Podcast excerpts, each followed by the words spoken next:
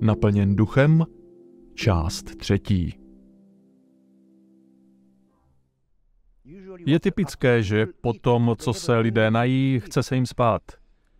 Když jsem byl mladý, tak jsem sedával na balkóně a měl jsem velké a silné brčko a sledoval jsem, kdo ve zboře spí. A do jejich hlav jsem střílel rýži. Máte štěstí, že už to nedělám. Pojďme se posunout dál. Mluvili, mluvili jsme o Duchu Svatém a potřebě oživení. Nestačí jen o Bohu vědět a mluvit o něm, ale musíme být naplněni Boží přítomností do té míry, že Bůh ovládá náš život, že umíráme sami sobě a už pro sebe nežijeme, ale žije v nás Kristus do té míry, že s ním chodíme. Jsme na něm závislí, že jsme s ním pevně spojeni. A tak to říká i Pavel. Již nežiju já, ale Kristus žije ve mně. Pak nás Bůh může inspirovat, použít nás, něco nám říct a vykonat skrze nás velké věci. Pokud to tak není, pak to máme ve svých rukou my a snažíme se Boha použít, aby dělal, co chceme my, a ne naopak. Řeknu vám příběh, možná jste ho už slyšeli. Můj otec byl mužem modlitby, stále se hodně modlil. Byl velice moudrý, horlivý, chytrý a věrný a přitom to byl velice pokorný muž. Pořád se hodně modlil. Mně se stává, že dostanu hlad. A i v noci se hodně najím. Jednou v noci jsem šel z jedné místnosti do druhé, až jsem došel do obýváku a pak do kuchyně, abych se tam najedl. Všichni spali, ale můj otec se v obýváku modlil a později kolem dvou hodin ráno jsem si znovu pro něco šel, protože jsem hladem nemohl spát. Tak jsem se znovu trošku najedl a znovu jsem si šel lehnout. I potom, co jsem se najedl a učišil hlad, se můj otec ještě pořád modlil. Později kolem páté hodiny raní jsem znovu šel trochu se najíst. Mimochodem včera v noci ve čtyři ráno jsem byl v kuchyni a jedl. Vím, zní to šíleně. Každopádně kolem páté ráno jsem se šel najíst. Ostatní spali, můj otec ještě stále modlil. Říkám mu, nepřeháníš to? On mi řekl, jak můžeš říct, že přeháním, když mluvím s Bohem. Znovu jsem se zeptal, proč se tak moc modlíš? Řekl mi, modlím se za tebe. Já na to, já nepotřebuji tolik modliteb. On mi odpověděl, to je důvod, proč se tak moc modlím.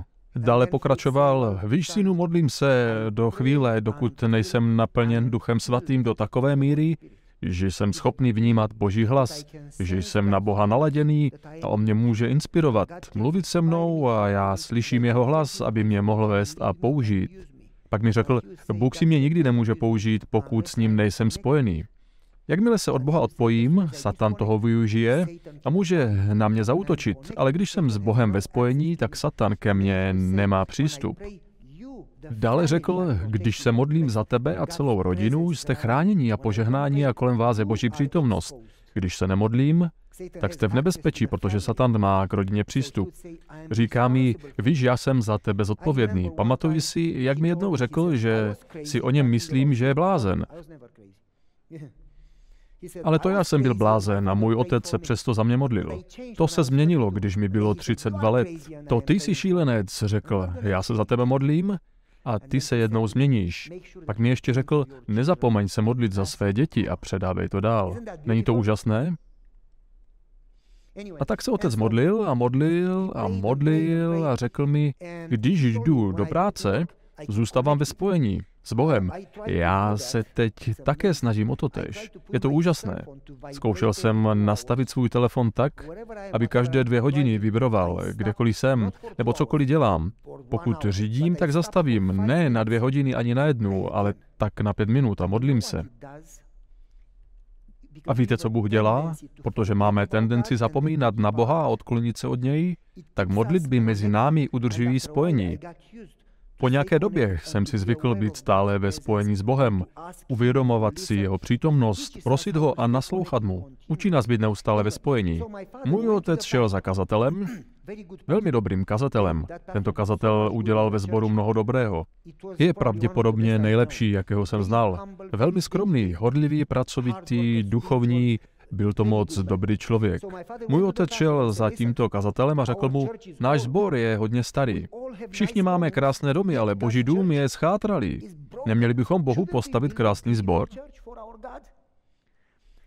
Když mluvíme o starém a zničeném sboře, tak tím myslím, že sbor byl vážně ruina. To bylo patrné na první pohled. A dům kazatele byl postaven z překlíšky. Překlíška v koupelně byla tak shenilá, že pokud jste se o ní opřeli, tak spadla. V koupelně. Ale na záchodech nebyla ani prkínka. Byla to jenom díra v zemi.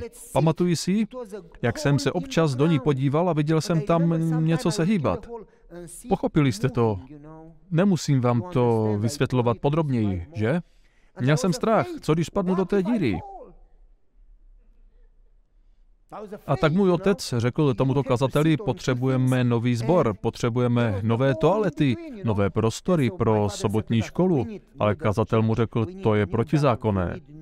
To nejde. Pokud postavíš sbor, tak půjdeš do vězení. Nikdy nedostaneš povolení od úřadu. Představte si Severní Koreu, Čínu nebo Kubu. Nikdy tam nedostanete povolení od úřadu. A tak kazatel řekl, to je úplně nemožné. Můj otec namítl, když Bůh říká, že máme postavit sbor, tak ho postavíme. Co je nemožné pro člověka, tam má Bůh tisíc řešení. On jenom řekne a stane se. Vzpomeň si na tři mladé muže v ohnivé peci. Z lidského hlediska je nemožné v této situaci přežít, ale s Bohem je to jenom procházka růžovým sadem. Pak mu otec řekl, ne, pro mého Boha to není nemožné. A kazatel souhlasil, máš pravdu. Oni dva potom o stavbě hodně hovořili, šli za výborem a oznámili jim to. Lidé ho varovali, nemluv o tom, nemluv o tom. Jsou tam špioni. Víte, co mám na mysli? Zrádci jako Jidáš byli placeni tajnou policií. Vybrali si některé lidi z našeho sboru, aby nás sledovali. Jednou týdně šli na policii a řekli jim, co se ve sboru dělo, kdo co dělal nebo řekl. Pak nás předvolali na policii a měli jsme problémy. Za některé věci se šlo do vězení, za jiné následoval výslech na policii, za další věci si byl zbyt a za některé se lidé už nevrátili domů. Tak to u nás bylo. A tak reakce výboru byla zamítavá, v žádném případě. To je protizákonné, budeme uvězněni a mučeni, ne. Můj otec jim řekl, proč se bojíte? Proč se tak bojíte? Buď neznáte Boha, nebo má váš Bůh jenom malou moc, protože pokud máte v srdci skutečného Boha, krále celého vesmíru, stvořitele, který řekne a stane se, pokud máte Boha na své straně, kdo může být proti vám? Rozumíte? Bible v knize Zjevení sedmnáct uvádí seznam lidí, kteří nepůjdou do nebe. Na úplném začátku jsou ti, co mají strach. Lidé, co mají strach, znají Boha jenom teoreticky. Necítí Boží přítomnost, protože pokud je Bůh s vámi, tak prožíváte pokoj. Bible u Izajáše píše, mysl upevněnou v tobě budeš střežit dokonalým pokojem. Pokud máte Boha, tak víte, že on má vše pod kontrolou a nic se nemůže stát, pokud to on nedovolí. Pokud to dovolí, tak to potřebujete. Pochopili jste to? On to slíbil. On neříká, pokud by si šel skrze vody. Je to jenom otázka času, kdy to nastane. Ale ujišťuje nás, když půjdeš přes vody, budu s tebou. Nikdy nejsi sám. I kdyby se hory pohnuly, moje láska k tobě se nezmění. Rozumíte tomu? Mám tě vepsaného na dlaní, miluju tě, nade vše, znám tě jménem. Bůh nám slíbil, že bude s námi. Můj otec odvětil, proč se bojíte? Když je Bůh s vámi, měli byste skákat a výskat radosti a být šťastní. Bůh je s námi, kdo by nám mohl uškodit? Oni ale měli strach. Na to je otec vyzval, pojďme se za to modlit. A tak se modlili a nakonec se rozhodli, že do toho půjdou. Pracovali každou noc. Představte si to. Máte práci přes den a místo toho, abyste spali, tak v noci pracujete na stavbě sboru. To je závazek. To je oběť. Pracovali zhruba od jedenácti v noci, někdy i přes den. Pracovali velmi potichu. Dělali jenom malé práce vevnitř. Když jsme stavěli, každou noc jsme byli po tmě, tak aby nás nikdo neviděl. Žádné světlo, jenom světlo měsíce. Pracovali jsme bez jakéhokoliv elektrického nářadí, aby byl co nejmenší hluk. Nechali jsme stát přední stěnu starého sboru, opřeli jsme ji tak, aby zůstala stát, a za tu starou stěnu jsme postavili a schovali nový sbor. Za zhruba tři měsíce byla budova nového sboru vyšší než přední stěna. A to jsme pořád ještě neměli střechu. A lidé, možná někdo z našich sousedů, zavolal na policii a oznámil, že stavíme nový sbor. V tu noc silně pršelo. Policie přišla kolem jedné nebo druhé hodiny ráno, nevím přesně, ale bylo to brzy ráno, krátce po půlnoci. Přišli ke vchodovým dveřím sboru. Před ním byla zahrada, byla tam jabloň, odrůda Golden Delicious, velká žlutá vynikající jablka. Dále tam byl veliký a malý mandlovník a taky starý a mladý mandlovník. Bylo tam bílé víno a zelené živé ploty po pravé a levé straně chodníku. Když jdete po chodníku, tak před vchodovou bránou stojí dva velké stromy, jsou to lípy. A pak tam byl velký vysoký plot s velkou kovovou bránou. Pamatuji si to a nikdy na to nezapomenu. Byl jsem tehdy v páté třídě. Policie začala tlouct na bránu, otevřete, stavíte sbor a to je protizákonné. Lidé začali naříkat, tohle je konec. Všichni půjdeme do vězení. Nový sbor ještě neměl střechu, ale vzadu byl balkon pro pěvecký soubor. Všichni se shromáždili pod balkonem, kde nepršelo, plakali a modlili se. Pane, zachraň nás, protože jinak půjdeme do vězení. Prosím, ochraň naši svobodu. Můj otec šel k bráně a ptal se jich, máte povolení k prohlídce? Oni mu řekli ne. Tak potom vám bránu neotevřeme. Policie pokračovala, otevřete bránu, práci ukončíte, nemáme strach. Lidé měli strach z tajné služby. V Rusku ji nazývali K G B, ale tady v Rumunsku to byla tajná služba. Lidé jenom sklonili hlavy, naříkali a prosili, ať je nezavřou do vězení. Můj otec řekl, jestli máte Boha, tak se napřímte a zvedněte hlavy, jste děti krále. Proč byste se báli policie? Policii oznámil, ne, neotevřeme vám. Oni mu oponovali, my se postaráme, aby vás zavřeli. Otec jim řekl, to je v pořádku, zavřete mě, ale nejdřív doneste povolení. Jak bychom mohli jít za soudem a získat povolení, když jsou dvě hodiny ráno? Tak potom čekejte do rána, získejte povolení a vraťte se. Otevřete bránu, otec trval na svém, ne, doneste povolení. Byli strašně naštvaní, jen vybuchnout, jak to v nich vřelo, víte? Můj otec odvětil, na mě to nefunguje, já z vás strach nemám.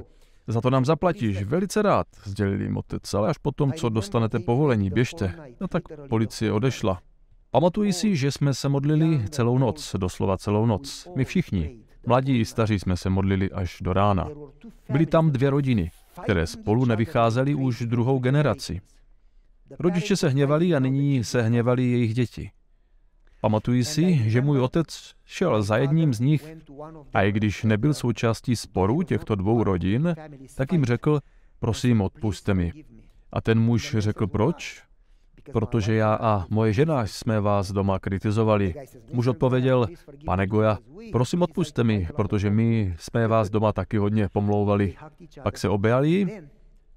Potom tato rodina šla za tou druhou a řekli, možná, že dnes umřeme, možná dnes skončíme ve vězení, já bych chtěl vyřešit náš spor.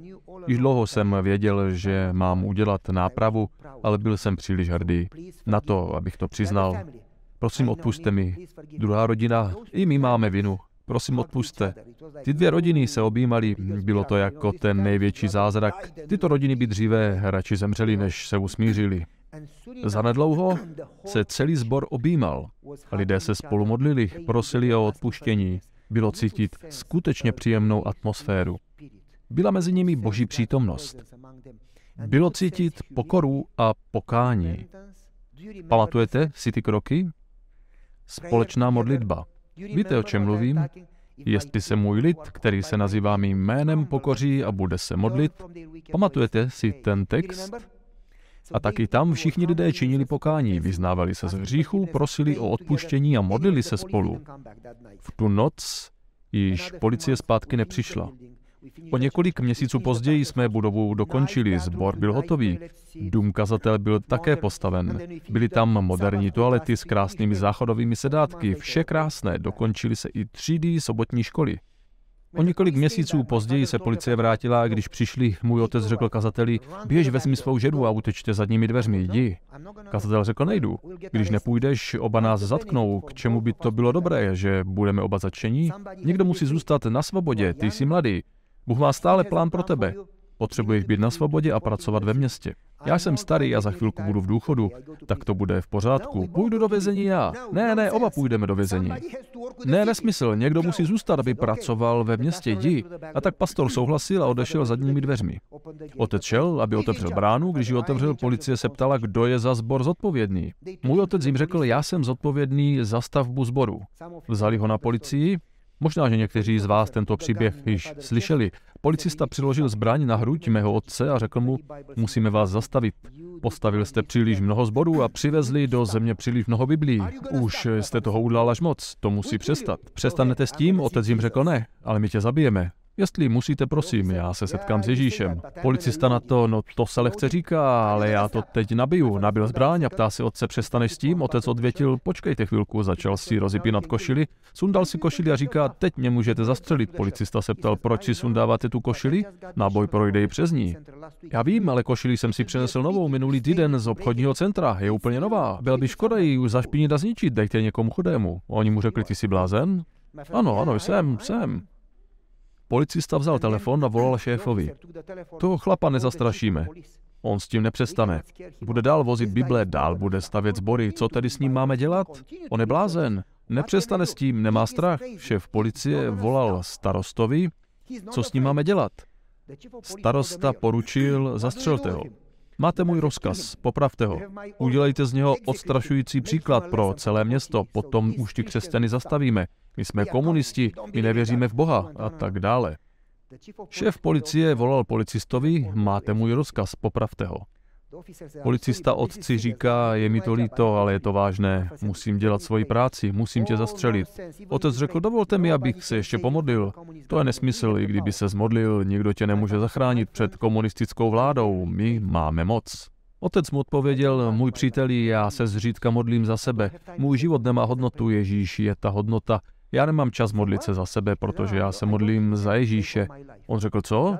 Otec mu řekl, nemám v plánu se modlit za svůj život. Pokud Bůh chce, abych žil, budu žít a vy s tím nic neuděláte. A pokud Bůh chce, abych zemřel, jsem připraven. Přijde druhé vzkříšení, uvidím Ježíše, já nežiji pro tento život. Já žiju pro věčný život, nechte mě pomodlit se. Policista svolil, otec ho objal a říká, pane, ty jsi za mě zemřel a nyní mám přednost zemřít pro tebe já, ale nechci zemřít zbytečně, proto tě prosím, mohl by si zachránit tohoto muže? Já ho chci vidět v nebi, odpouštím mu a tebe prosím, abys mu také odpustil. Děkuji ti, pane. Amen. Policista byl v šoku. Ty ses modlil za mě? Ano, Ježíš se také na kříži modlil. Policista mu říká, já tě stejně musím zabít. Můj otec na to, to je v pořádku, odpouštím vám. Pojďme na to. Dělejte svoji práci. V tom momentě zazvonil telefon. Policista zvedl telefon. Byl to náměstek, ten, který byl podřízen starostovi, náměstek starosty města. Toho muže se nedotýkejte, je v něm duch živého Boha. Jak to? Jakmile starosta vydal rozkaz, nasedl do auta, vyjel z radnice a do jeho auta narazil opilý řidič velkého nákladáku a starostu zabil. Starosta právě zemřel. Nedotýkejte se toho muže. Pokud mu ublížíte, bojujete proti Bohu. Nechte ho na pokoji. Můj otec říká, dobře, postavíme další sbory, nashledanou. Přišel domů, zeptal jsem se ho, jak jsi věděl, že tě Bůh zachrání? Řekl, nevěděl jsem to.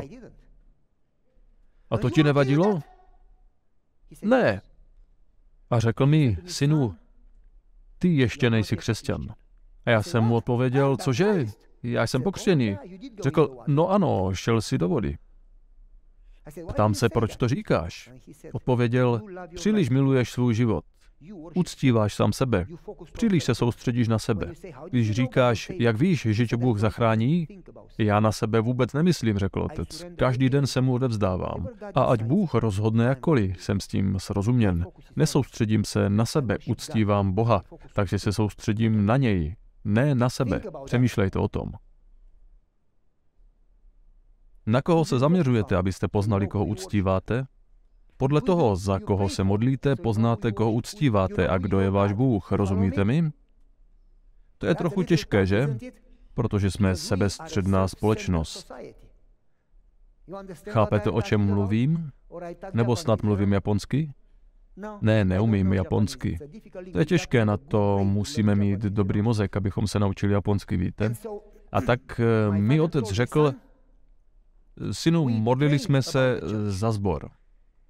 Nepředbíháme Boha, neděláme si plány předem a neprosíme ho, aby našim plánům požehnal. Čekáme. Bůh nám dal plán, když Bůh řekl, abychom postavili sbor, proč bychom to neudělali? Kdo jsou lidé, aby nám říkali, že máme přestat, když Bůh řekne jdi? Problém je v tom, že naši lidé se neradí s Bohem a prostě předpokládají, že je dobré to udělat a udělají to. Místo toho, aby požádali Boha, aby jim řekl, co mají dělat. Páni, to je úplně jiná úroveň, že? A když jsem to pronesl, otec mi řekl, že pokud tedy chci být křesťanem, musím být jako Kristus a musím s ním chodit a nechat se jim vést, ovládat a nechat se jim naplnit do té míry, aby ke mně mluvil a vedl mou mysl, moje slova a moje činy. To všechno nemůžu dělat ve své moci, proto potřebuji být naplněn duchem. Proměnit vás může pouze Duch Svatý. Nikdy nebudete schopni zvítězit nad hříchem, nikdy nebudete mít sílu bojovat se satanem, nikdy nebudete mít sílu bojovat, abyste změnili sami sebe. Ale Duch Svatý má moc to udělat, může změnit vaše srdce. Potřebujete být naplněni duchem a Duch Svatý vás může nejen změnit a rozvíjet, ale dát vám vítězství a zachránit vás. Duch Svatý vás může použít a ovlivnit ostatní kolem vás, udělat z vás vůni života místo vůně smrti. Rozumíte mi? A můj otec řekl, musíš být naplněn Boží přítomností. Proto Ježíš říká, pošlu vám utěšitele. Ten vás provede ve všem. Pokud to neuděláš, nejsi křesťan.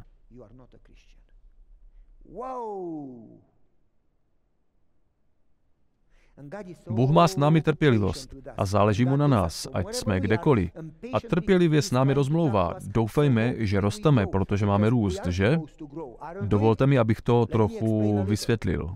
Je dobré chodit do sboru? Ano. No tak, je to dobré, ano. Všichni by měli volat, ano, ano, aleluja, že? Je to záludná otázka? Ne, vůbec ne. Je dobré nechat se pokřtít? Ano, amen. Je dobré zachovávat sobotu? Určitě. Je dobré jíst zdravě? Ano. Dobře, zeptám se vás na tohle. Proč máme v církvi problémy? Proč máme problémy v rodině, když děláme všechno správně? Je možné, že nám chybí přítomnost Ducha Svatého a proto nám chybí proměna a růst? Slyšeli jste, co jsem řekl? Chodíme do sboru, mnohé se stalo rutinou. A Ježíš u Izajáše říká, nenávidím vaše shromáždění, nenávidím vaše oběti. Když se modlíte, odvracím hlavu. Vzpomínáte si na tyto biblické verše?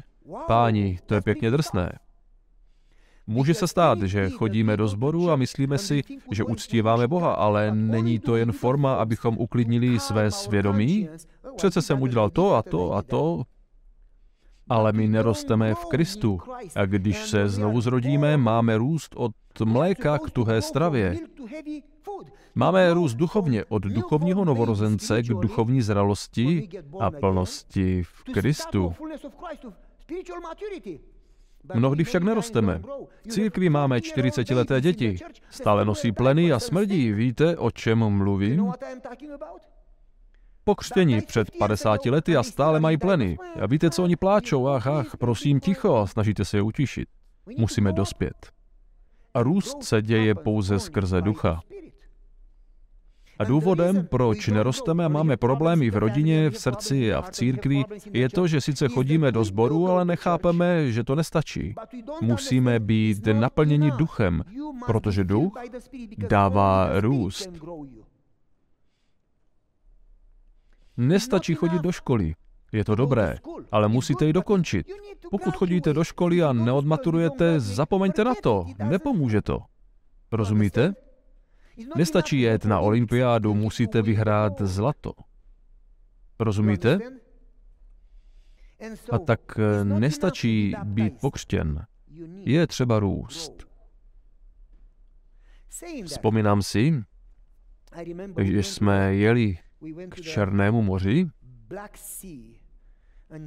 Tady je Černé moře a tady je jezero Tekirgo.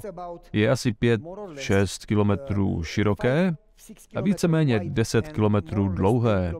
Velké jezero, obrovské jezero. A když stojíte na břehu a díváte se na druhou stranu jezera, domy na druhé straně vám připadají tak malé.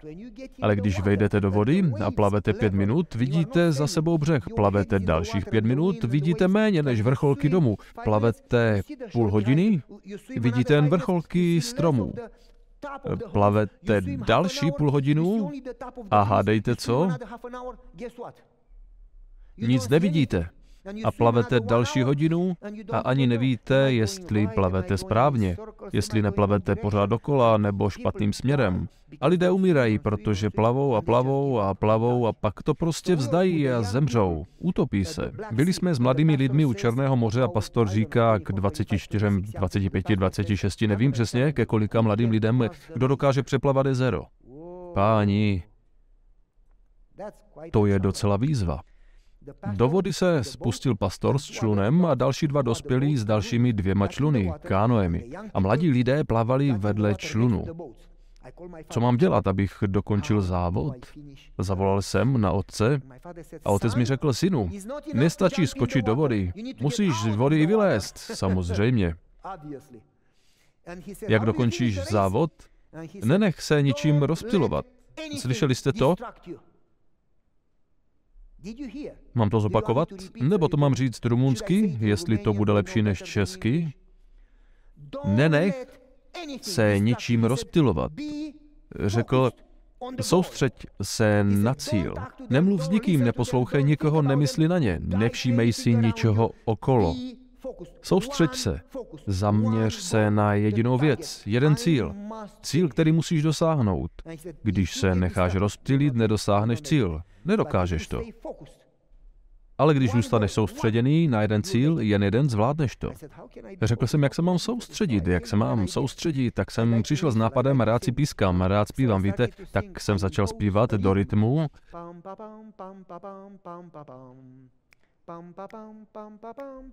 Znáte tu píseň? Jejda, pískání ve sboru. A tak jsem začal. A ti ostatní, velcí Schwarzeneggerové, víte, velcí Rambové, bum, bum, bum, plavali rychle. A já...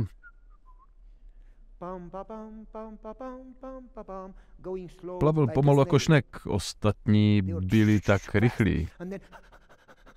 A byli unavení. Já plavu a zpívám si. Byl jsem kousek od nich. Pak jsem je dohnal a plaval před nimi. Hele, Pavel nás předběhl a to je pomalý plavec. A oni zase. A já. Blížím se. Míjím, plavu dál a dál a dál. Oni podívejte, jak je daleko. A nemohli mě dohonit. A byli vyčerpaní. Jeden po druhém nalezli do člunu. Plaval jsem a zpíval jsem si. Pavle, nástup do lodí, nemáš s kým soutěžit. Myslíte, že jsem odpověděl? Neposlouchal jsem je. Hej, nástup do lodí. Nemáš s kým soutěžit. Řekl jsem, dejte mi pokoj. Utopíš se. Rád se utopím. To jsem se naučil od svého otce. Dvě možnosti, buď vyhraju, nebo se utopím, ale nehodlám prohrát. Odjeli. O pět hodin později jsem byl na druhé straně. O pět hodin později. Všichni byli odpočati. Najedli se v restauraci, pak si dali zmrzlinu a měli pití a to a ono, víte, nealko. Řekli, čekáme na tebe, jak je ti? Řekl jsem, dobře. tak nasedneme do člunu a poplujeme zpátky. Řekl jsem, to udělejte vy, já se trochu najím a napiju vody, pak jsem skočil do jezera a zase... Zbláznil ses? Řekl jsem ano, ahoj. O dalších pět a půl hodiny později jsem byl na druhé straně. Přeplaval jsem tam i zpět. Myslíte si, že jsem byl dobrý plavec? Nejsem, jsem pomalý plavec. Plavu jako šnek. Ale... soustředil jsem se na cíl a nenechal se ničím vyrušit z rytmu. Rozumíte mi? Proč křesťané chodí do sboru a pak jsou zase okamžitě zaneprázdnění tím a tím? Nikdo neříká, že nemají pracovat, měli byste mít práci. Bible v přikázání říká, že šest dní byste měli pracovat, ale oni jsou tak zaneprázdnění, že nemají čas na modlitbu, nemají čas na studium, nemají čas zapojit se do církve, nemají čas na Boha. A nakonec si řeknou, no vždyť chodím do sboru a dodržuji sobotu. To ale nestačí. Měli byste hlásat, že Ježíš přichází. Znovu přichází. Znovu přichází. Ježíš znovu přichází. Chcete být u toho? Pak se nenechte ničím odvést od cíle. Pavel říká, zapomínám na to, co je za mnou a běžím za cílem přede mnou a nespouštím oči z kapitána své spásy. Žádný jiný cíl nemám. Jestli budu žít nebo zemřu, to je jedno. Chci získat korunu. Haló, co říkáte? Nemělo by to tak být? Pokud takový nejsme, proč jsme v církvi? To nefunguje být vlažný. Můj otec říkal, že když chceš být na dvou lodích, utopíš se mezi nimi. Nemůžete jít se světem a zároveň s Bohem. Musíte si vybrat. A jak vlastně rostete? To jsme se dozvěděli, pokud si vzpomínáte na to ráno, kdy učedníci zápasili se spánkem. Vzpomínáte si, jak bylo smutné, když Ježíš kráčel do Jeruzaléma, aby zemřel? Ježíš šel na smrt. A na co se ptali učedníci? Můžeme být ve tvém království, jeden vlevo a druhý vpravo. Až přijdeš ve své slávě, můžeme mít na tom podíl? Vzpomínáte? A Ježíš řekl, nevíte, o čem mluvíte. Co je moje sláva? Ukážu ti svou slávu. To je moje sláva, zemřu na kříži. Haló, co to říkáš? Chápete, že Boží sláva spočívá v tom, že se Bůh rozhodl za nás zemřít? A učedníci nebyli proměněni, nebyli pokřtěni Duchem Svatým. Říkali si, proč my nemůžeme uzdravovat, proč ty uzdravuješ a proč vysvobozuješ toho posedlého démonem a my nemůžeme. Protože ještě nerozuměli Bohu. A pak se píše v Biblii, že v horní místnosti, chci, abyste si vzpomněli na to, o čem jsme mluvili. V horní místnosti, co dělali? Oni, co? No tak, chcete dostat jedničku, dvojku nebo trojku? Oni se, p, p, se pokořili. Za druhé, činili pokání. Činili pokání. Prosili o odpuštění jeden druhého, i Boha. Pane, odpusť nám, protože jsme si mysleli, že je s námi všechno v pořádku, ale není, prosím. Za třetí, byli jedno. Byli jednotní. Začali se navzájem mít rádi a pomáhat si. Byla to soudružná rodina, která držela pospolu. A pak za čtvrté se modlili. Za co? Za co? Za Ducha Svatého, protože Ježíš jim řekl, vy to nedokážete, ale modlete se. A čekejte, Ježíš řekl, čekejte, čekejte, čekejte, čekejte, řekl Ježíš. To jsme nikdy nepochopili, prostě jdeme, jdeme, jdeme a nikdy ničeho nedosáhneme, nechceme čekat. Nechoďte nikam, ale počkejte ve městě, čekejte a modlete se. Jak dlouho? Modlete se dokud, modlete se, modlete se, modlete se, nepřestávejte, dokud nepřijmete Ducha Svatého. A až obdržíte Ducha Svatého, pak dostanete moc, pak teprve jděte. Učedníci to pochopili, my to nezvládneme. Nemůžeme, hrstka lidí nemůže evangelizovat svět. Nedokážeme evangelizovat ani své rodiny, navíc ani své město a zdaleka ne celý svět. Modlili se však za Ducha Svatého, modlili se a když Duch Svatý přišel, co se stalo? Osvítil, cituji, osvítil jejich mysl a oni konečně pochopili kříž. Pochopili, že Bůh, král, stvořitel, svatý přišel a vzal na sebe jejich hříchy a zemřel za ně.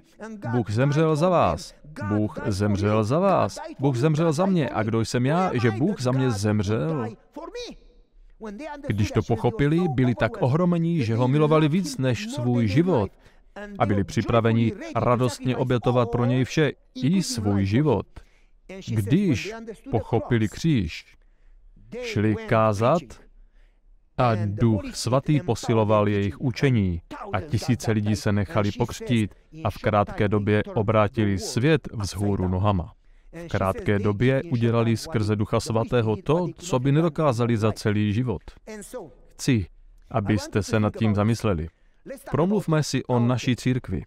Říká to též jen trochu jinak.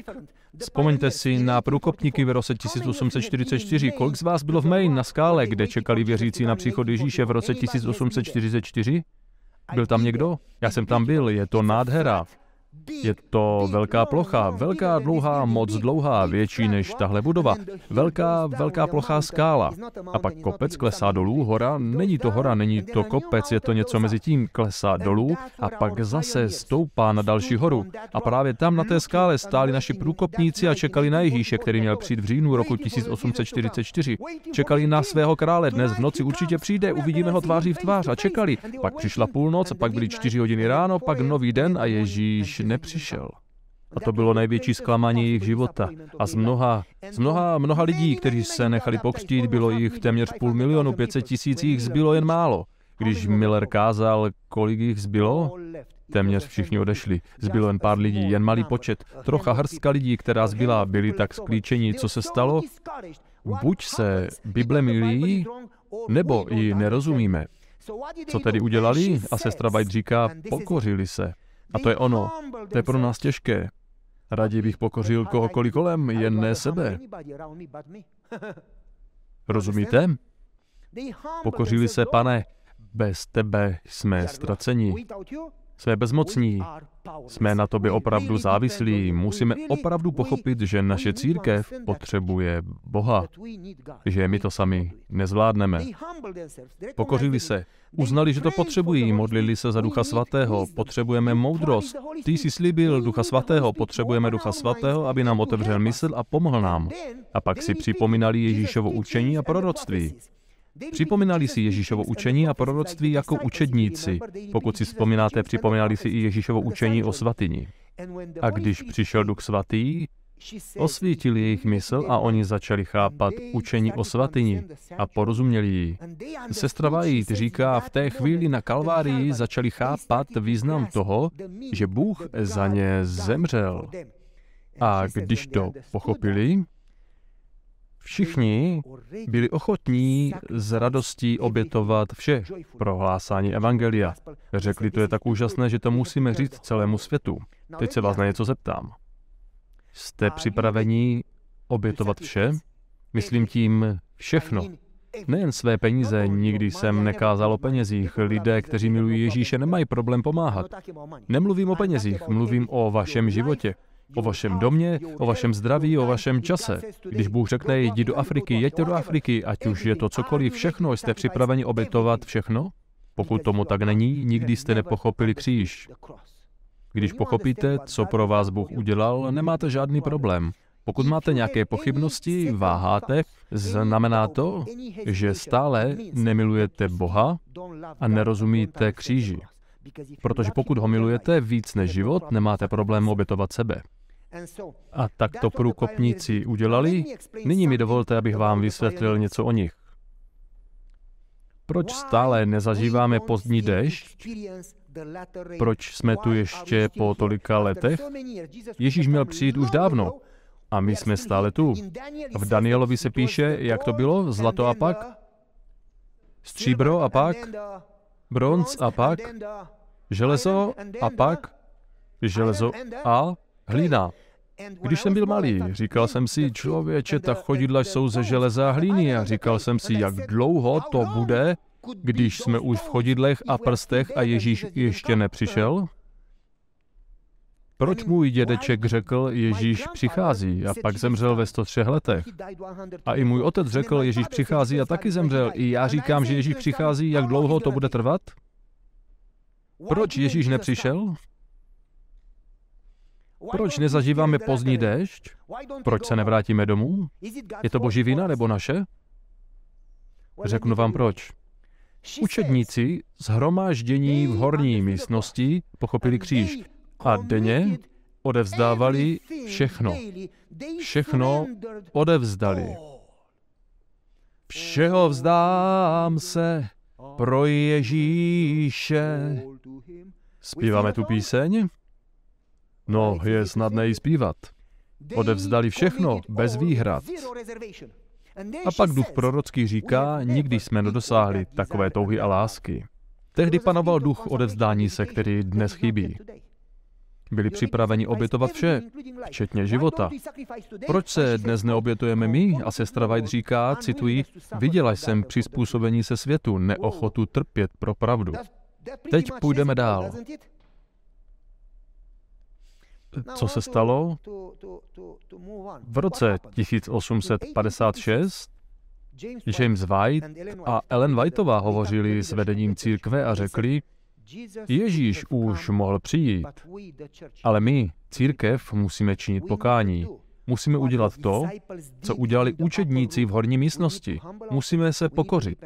Musíme činit pokání, potřebujeme si připomínat Ježíšovu učení a proroctví, potřebujeme pochopit kříž, potřebujeme se modlit o Ducha Svatého, když přijde Duch Svatý, přijde i pozdní déšť. Až přijde pozdní déšť, tak jako přišel raný déšť, dokončí dílo pozdní déšť a my se vrátíme domů. A řekli, musíme se modlit o Ducha Svatého. Hádejte, co se stalo. Církev začala šířit, jak se tomu říká, buletiny nebo časopisy, rozesílala letáky do divizí, odborů, konferencí, členům místních církví a mnoha dalším. Kolik jsme v té době měli členů? Ví to někdo? Asi dva tisíce pět set až tři tisíce členů po celém světě. To je vše. Ano, a tak to posílali všem, celé církvi. Ježíš řekl, kdykoliv se sejdete dva nebo tři, všichni se spojte a modlete se za pozdní déšť. A církev se začala modlit. Pozorně poslouchejte, církev se začala modlit v roce tisíc osm set padesát šest. Chci, abyste tomu rozuměli, je to velmi důležité. V listopadu tisíc osm set padesát šest se církev začala modlit za vylití Ducha Svatého. Stojí to v našich dějinách. A modlili se až do března tisíc osm set padesát sedm. Kolik měsíců se modlili? Listopad, prosinec, leden, únor, březen. Kolik měsíců? Modlili se pět měsíců. Ellen White říká, když se začali modlit, Bůh poslal anděli do všech koutů světa, aby připravili srdce pro přijetí pravdy a na druhý příchod. Poslouchejte, co se stalo, když se začali modlit. V té době žil v New Yorku Jeremiah Lampier, který byl obchodník, nikoli pastor, a ten řekl, začal jsem studovat kříž. Když jsem pochopil kříž, pochopil jsem, že lidé potřebují vědět o dobré zprávě. A tak jsem začal všem spolupracovníkům kázat dobrou zprávu. Ježíš za vás zemřel a vy můžete být spaseni. A lidé říkali, nevíme, jak to udělat. Musíme se modlit o Ducha Svatého, odpověděl Lampier. A tak Jeremiah Lampier zavěšoval každý den v poledne od dvanácti do třinácti hodin do vchodu do Central Parku v New Yorku transparent modlitba za Ducha Svatého. Modlíme se za Ducha Svatého, přijďte a připojte se k nám. Přišlo asi deset patnáct lidí, druhý den šel do Central Parku a modlil se. Další den přišlo dvacet lidí, pak padesát, o týden později ekonomika klesla, totální kolaps. Bankovní systém se zhroutil. Hádejte, kolik lidí přišlo další den? Přes deset tisíc lidí, další den přes padesát tisíc lidí, další den přes sto tisíc lidí, další den přes dvě stě tisíc lidí, nakonec bylo jedna celá čtyři milionu obrácených. Slyšeli jste, co jsem řekl? A říká se, že každý týden se přidalo zhruba deset tisíc lidí. Každý týden deset tisíc lidí. Je to jako o letnicích, dnes tři tisíce, zítra pět tisíc, vzpomínáte si? Naši lidé se začali modlit od listopadu tisíc osm set padesát šest, vzpomínáte si? Mám to zopakovat? Nebo jste to pochopili, modlili se až do března tisíc osm set padesát sedm. Když se modlili, Ellen White říká, Bůh poslal do světa anděli, aby připravili svět. V té době se v New Yorku začal modlit Jeremiah Lampier. Je zakladatelem biblické společnosti. Když půjdete v New Yorku kolem budovy biblické společnosti, uvidíte před budovou sochu, to je on, Jeremiah Lampier. Ale ve stejné době, když se začal Lampier modlit v New Yorku, konalo se v Anglii týdenní setkání. V téže době se začali lidé modlit ve stanu a v kostele svatého Jana Dva lidé začali kázat a modlili se a modlili a přišlo dvě stě lidí a pak tři sta, čtyři sta, sto tisíc lidí a pak celé město. Potom se připojila tři nebo čtyři města v okolí a v Anglii nastalo probuzení. Ve stejné době začal v Chicagu kázat Moody. Přišla spousta lidí a nastalo úplné probuzení. A v téže době se Boží slovo šířilo do okolí a kolem, dál a dál a pak dál do celého světa.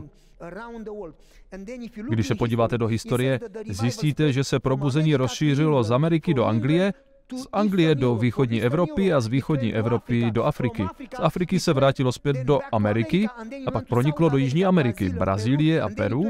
Poté se dostalo do Číny a Koreje, zachvátilo a uchvátilo celý svět. Když se naši lidé modlili, Bůh poslal anděli, kteří připravili svět. A sestra White říká, že Ježíš byl připraven přijít. Když měl Izrael vstoupit do Kanánu a Izraelci se na hranici báli, písmo doslova říká, že nedůvěřovali. Bible praví v listu Židům, proč měli zahynout? Říká se tam, že se to mělo stát kvůli nevěře. Nebylo to proto, že by v Kanánu byli obři, ani proto, že by byli hříšníci, stejně jako to nebylo kvůli problémům, nebylo to ani kvůli válkám v Jerichu. Bylo to proto, že Boží lid nedůvěřoval svému Bohu. Nevěřili, že Bůh je schopen je vysvobodit a to je důvod, proč se vrátili na poušť a zůstali tam, dokud nezemřeli, protože neznali svého Boha a nevěřili, že je schopen splnit, co slíbil. Stejně tak tomu i zde. Modlili se, modlili se, modlili se, modlili a modlili a v té době přišel Satan se svým nástrojem. Americká vláda nabídla zdarma půdu každému, kdo si chtěl založit farmu. Takže v oznámení stálo, nabízíme půdu zdarma, dvě stě až tři sta akrů, když si založíte farmu, všechno budete mít zadarmo. Zároveň do New Yorku připlulo více lodí s přistěhovalci, to byla levná pracovní síla, v té době se v Kalifornii našlo zlato. Ellen White říká, že naši lidé se rozptýlili a místo toho, aby se modlili, aby přišel Duch Svatý a pozdní déšť a my šli domů, tak se přestali modlit a probuzení ustalo. Ellen White píše, cituji, nejsme hodní a připraveni na pozdní déšť, na plné vylití Ducha Svatého. Přestali jsme se modlit. Kdybychom svorně pracovali a přijali třetí andělské poselství a zvěstovali jeho moc, Pán by přišel.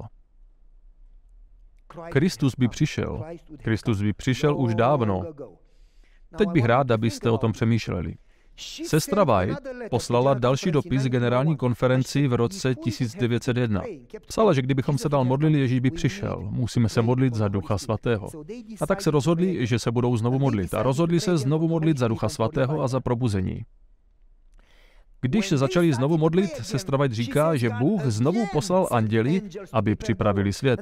Začali se modlit v roce tisíc devět set jedna. A co se stalo? V Anglii probíhalo velšské probuzení. Evan Roberts se začal modlit se svým sborem od devatenácti hodin do zhruba dvaceti hodin a do sboru přicházelo více a více lidí a nechávali se pokřtít. Pak se modlili od devatenácti do dvaceti jedné hodin a přišlo ještě více lidí. Tak se modlili od devatenácti do půlnoci a přišlo mnohem více lidí. Potom celé město. Tak si řekli, že se budou modlit od devatenácti hodin do tří do rána za Ducha Svatého, za pozdní déšť, za probuzení. A nakonec se modlil celý kraj, všechna města kolem a historie říká velmi zajímavé věci. Poslouchejte pozorně, poslouchejte pozorně. Píše se zde, vládl duch hlubokého pokání, pokořili jsme se. Chci, abyste dobře poslouchali. Pokořili jsme se, činili jsme pokání, sjednotili jsme se, modlili jsme se o Ducha Svatého a lidé se denně křtili po tisících. Bary se zavřely, restaurace měly zavřeno. Věznice byly prázdné, zavřené. Tribunál, soud byl zavřený, soudci přišli o práci, právníci také přišli o práci. A pak historie říká, že jeden novinář šel na policejní stanici a řekl, podívejte, soud zavřeli, protože ve městě nejsou žádní zločinci. Co děláte jako policie?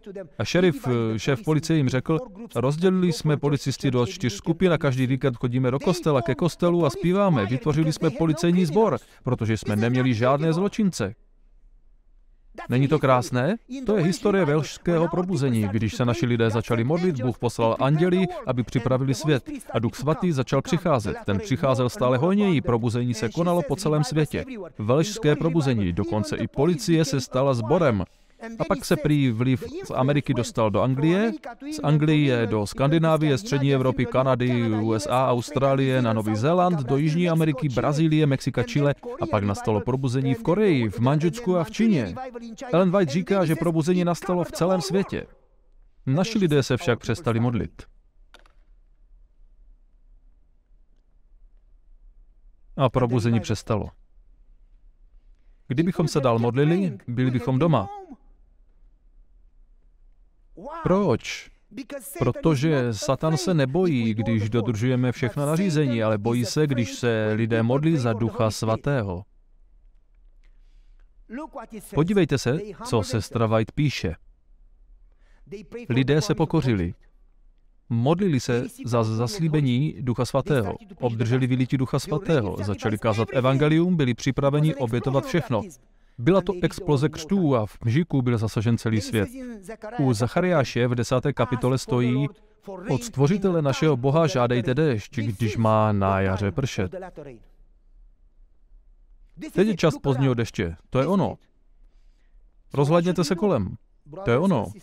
Co bychom tedy měli dělat? Bratři a sestry, co máme dělat? Ellen White říká, mnozí ztratili Ježíše ze zřetele. Potřebují, aby se jejich zrak obrátil k jeho božské osobě, k jeho zásluhám, jeho proměně a k jeho lásce k lidské rodině. Potřebovali pochopit ten neocenitelný dar jeho vlastní spravedlnosti. To je poselství, které Bůh přikázal předat celému světu. Třetí andělské poselství má být hlásáno mocným hlasem a doprovázeno vylitím Ducha Svatého ve velké míře. Poslední poselství milosrdenství dané celému světu je poselstvím zjevením Kristova charakteru a lásky. Toto poselství osvítí celou zemi svou slávou. Je to poselství o Kristově spravedlnosti, o spravedlnění z víry, o jeho oběti, milosti, utrpení na kříži. Toto poselství připraví cestu pro příchod Pána. Boží sláva uzavře dílo třetího anděla. Ježíš, Ježíš, Ježíš. A oni ztratili Ježíše z očí. Lidé potřebují, aby se jejich pozornost vrátila k Ježíši. Poselství o jeho moci. Toto poselství bude doprovázeno vylitím Ducha Svatého. Chci, abyste pochopili, že je to nesmírně důležité. Na závěr uvedu příběh. Nemám moc času, zbývá mi asi šest minut. Příběh, který nevyprávím často, protože je příliš emotivní. Můj otec se mnou jednou mluvil a řekl: synu, ty nerozumíš Bohu. Nikdo ho nechápe. Nikdy ho nepochopíme, protože náš mozek je příliš malý na to, abychom skutečně porozuměli nekonečnému. Ale synu, stačí, když se denně soustředíš na kříž. Když budeš denně.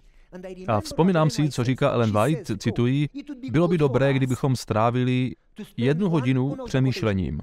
Bylo by dobré, abychom strávili jednu hodinu přemýšlením. To je to, co říká. Bylo by dobré, abychom každý den strávili jednu hodinu přemýšlením o Ježíšově životě, konkrétně o posledním týdnu jeho života a o jeho kříži. To by nás proměnilo, říká sestra White. Bylo by dobré, kdybychom upřeli své oči jednu hodinu denně na kříž a snažili se pochopit, co pro nás Bůh udělal a co se pro nás chystá udělat. Protože jen to změní náš život a změní i náš svět. To je třetí andělské poselství. A tak mi otec říkal, synu, když se soustředíš na kříž, tím víc kříži porozumíš a tím rychleji se bez námahy proměníš. Vzpomeňte si, co říká u paty kříže. Pamatujete si, že na poušti byli ti, kdo se podívali na hada, na kůlu, byli uzdraveni a žili. Pamatujete? To je ono. A právě to říká Ježíš. Hle, syn, pohleď na syna. Kdybyste se dívali, můj otec by řekl, abyste upřeli na něj oči. A pak řekne, když stojíme u paty kříže a hledíme na oběť, tak čím více se díváme a čím více chápeme, co pro nás Bůh udělal, pak se bez lidského úsilí stále více proměňujeme k jeho obrazu.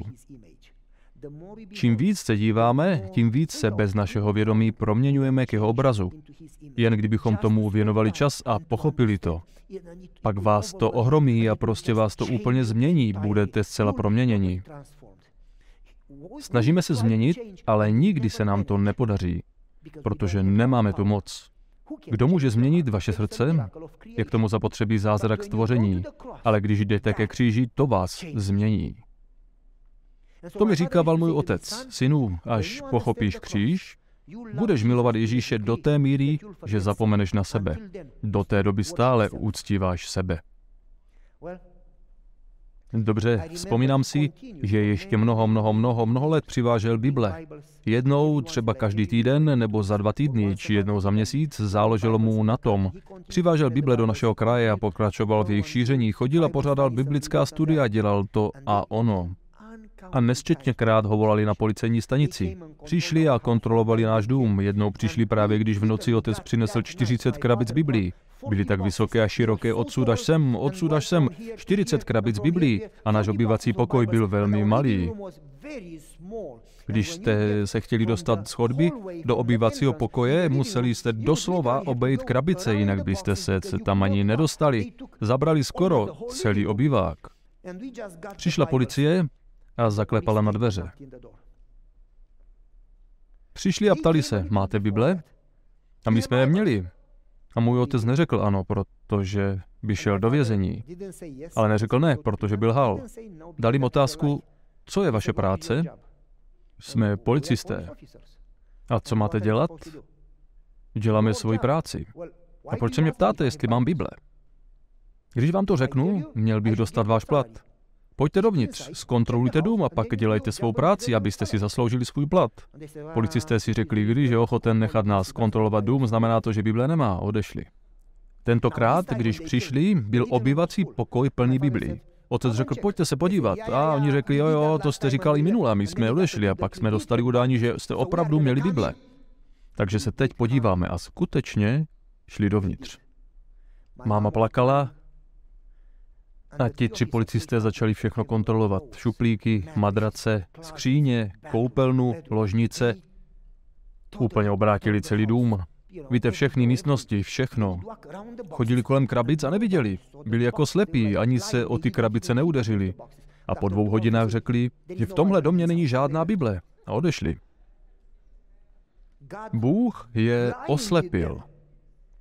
A tak jsem si to vyložil po svém a říkám: otci, tatí, Bůh pro tebe vždycky udělá zázrak, protože tě má rád. Můj synu, ty to nechápeš. On miluje všechny stejně, zemřel za všechny, pláče, když my pláčeme. Řekl jsem: no ale on tě chrání. Odvětil: ne, synu, jde o jeho práci, o mě nejde. Ty nejsi rád, že tě chrání? Ptal jsem se, odpověděl: na tom nezáleží, pokud budu žít, budu sloužit, pokud zemřu, bude to pro mě čest. Vzpomínáte si, co říká Pavel? Život je pro mě Kristus a zemřít? Je to privilegium, je to výsada, to je radost. A můj otec řekl: nežijí pro tento život, žijí pro věčnost. A tak když zemřu, vidím Ježíše tváří v tvář při vzkříšení a budu spokojený, jsem v božích rukou. A vzpomínám si, jak ho jednou zavolali na policejní stanici a řekli mu: ty prostě nepřestaneš a my tě musíme zastavit. Tohle v komunistické zemi nemůžeme dovolit. To prostě nedovolíme. Domluvili se a řekli si: na to, abychom ho zabili, je ten člověk příliš známý. Zná ho celé město, celý okres, možná půlka země, všichni ho znají. Když ho zabijeme, uděláme z něj mučedníka. Musíme ho odstranit v tichosti, aby o tom nikdo nevěděl. Tak ho vzali, zavřeli do místnosti, zamkli a odešli. Ráno přišli, otevřeli dveře, v bílých kostýmech, rukavicích, a řekli: můžete jít domů. Přišel domů a asi o týden později začal krvácet. Krvácet, vypadávaly mu vlasy, měl průjem z krví. Vzali jsme ho k lékaři a lékař řekl: pane Gojo, byl jste ozářen. Byl jste vystaven vysokému stupni radiace a v důsledku ozáření vaše tělo selhává. Vaše lymfa přestala pracovat, máte lymfatickou leukémii v důsledku ozáření, máte postiženou páteř, vaše játra plíce nic nefunguje. Zbývá vám jen asi měsíc života. Modlili jsme se. Můj otec žil zdravě. Pil mrkvovou a celerovou šťávu a tak dále. Žil ještě šest měsíců. Modlil jsem se jako šílený. Pane, tolikrát se uzdravil. Uzdrav ho znovu. Já vím, že můžeš. Po nějaké době, těsně předtím, než zemřel, řekl synu, ty to nechápeš. Proč se tolik soustředíš na můj život? To je to, co uctíváš. Chce-li Bůh, abych žil, určitě budu žít. A pokud Bůh chce, abych zemřel, kdo jsem já, abych si přál něco jiného? Ježíš za mě zemřel, jsem šťastný, že můžu zemřít pro něj. Je to v pořádku. Přestaň se modlit za můj život. Už se modlil asi milionkrát, Bůh tě slyšel. Nesnaž se na něj tlačit. Slyšel tě. Nech Boha být Bohem. Vzpomeň si, jak se modlil Ježíš v zahradě Getsemanské. Otče, ať se stane tvá vůle. Přijmi jeho vůli i ty. A pak otec řekl, vzpomeň si na náš sbor. Řekl jsem, dobře, v našem sboru je spousta dobrých lidí. To byla pravda, ale nikdo z nich neměl odvahu dělat evangelizaci, nikdo z nich neměl odvahu přivážet Bible, nikdo neměl odvahu stavět sbory, nikdo z nich to neudělal. Řekl, někdy pod velkými stromy nic neroste, takže musíme pokácet velký strom, aby se mohli rozvíjet ty malé. A pak řekl, teď je čas, abych se modlil. Zavolal mou mámu, mé sestry a modlili se. Pane, jaká je to výsada, že pro tebe mohu zemřít? Říká, nevadí mi to, vlastně jsem šťastný, protože bude druhé vzkříšení a uvidím tě tváří v tvář. Jaká to bude radost tě uvidět? To je to, pro co žijí. Nežijí pro tento život, ale prosím tě, aby ses postaral o mou rodinu a pomohl jim, aby zůstali věrní. Soustředili se na cíl a mohli být jednou se mnou. A pak říká, modlím se, aby můj pohřeb posloužil k záchraně více lidí než celý můj život. Probuď církev, ať se modlí a dělá svou práci. Děkuji ti, pane. Řekl amen a pak upadl do komatu. O dvě hodiny později byl pryč, zemřel.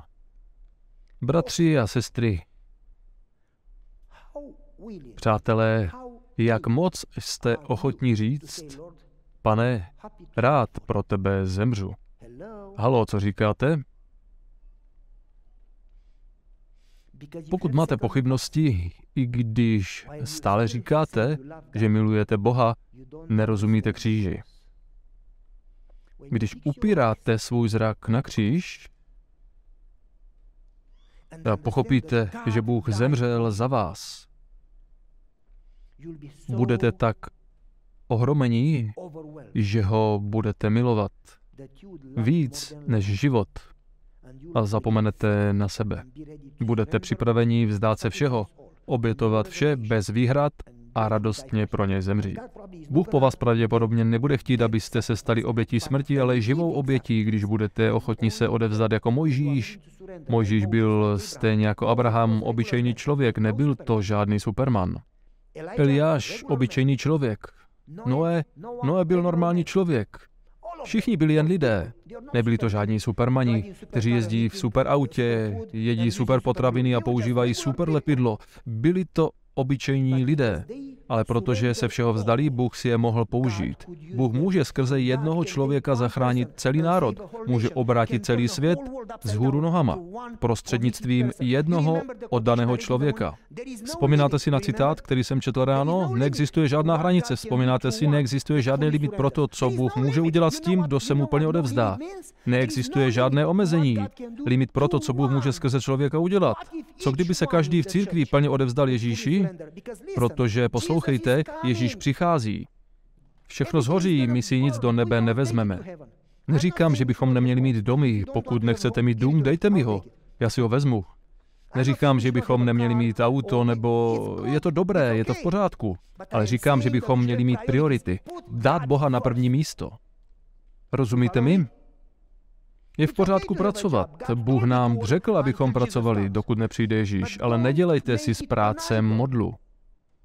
Dávejte Boha na první místo, naplňujte se jím, denně se mu odevzdávejte, modlete se. Pane, použij si mě dnes a uvidíte, jak to bude fungovat s vámi, s vaší rodinou a s ostatními lidmi kolem vás. Bůh si vás použije k záchraně lidí pro věčnost. Lidé, kteří by jinak řekli, věděli si to a neřekli si mi to. Tito lidé by kvůli vám mohli být v nebi a díky vám navždy zachráněni. Každý den učiňte Boha středem svého života. Udělejte z něj prioritu. Nic jiného by nás nemělo odvádět od vztahu s Bohem. Protože Ježíš přichází, je čas, abychom to vzali vážně. Na hraní si na náboženství už není čas. Na to už je v dějinách příliš pozdě. Rozumíte mi? Říkáte si, to nezvládneme. Nikdo to nedokáže. Ale Bůh to dokáže.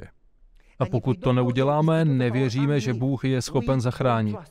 Nevěříme, že Bůh je schopen odpustit. Nevěříme, že Bůh je schopen nás změnit. Nedůvěřujeme.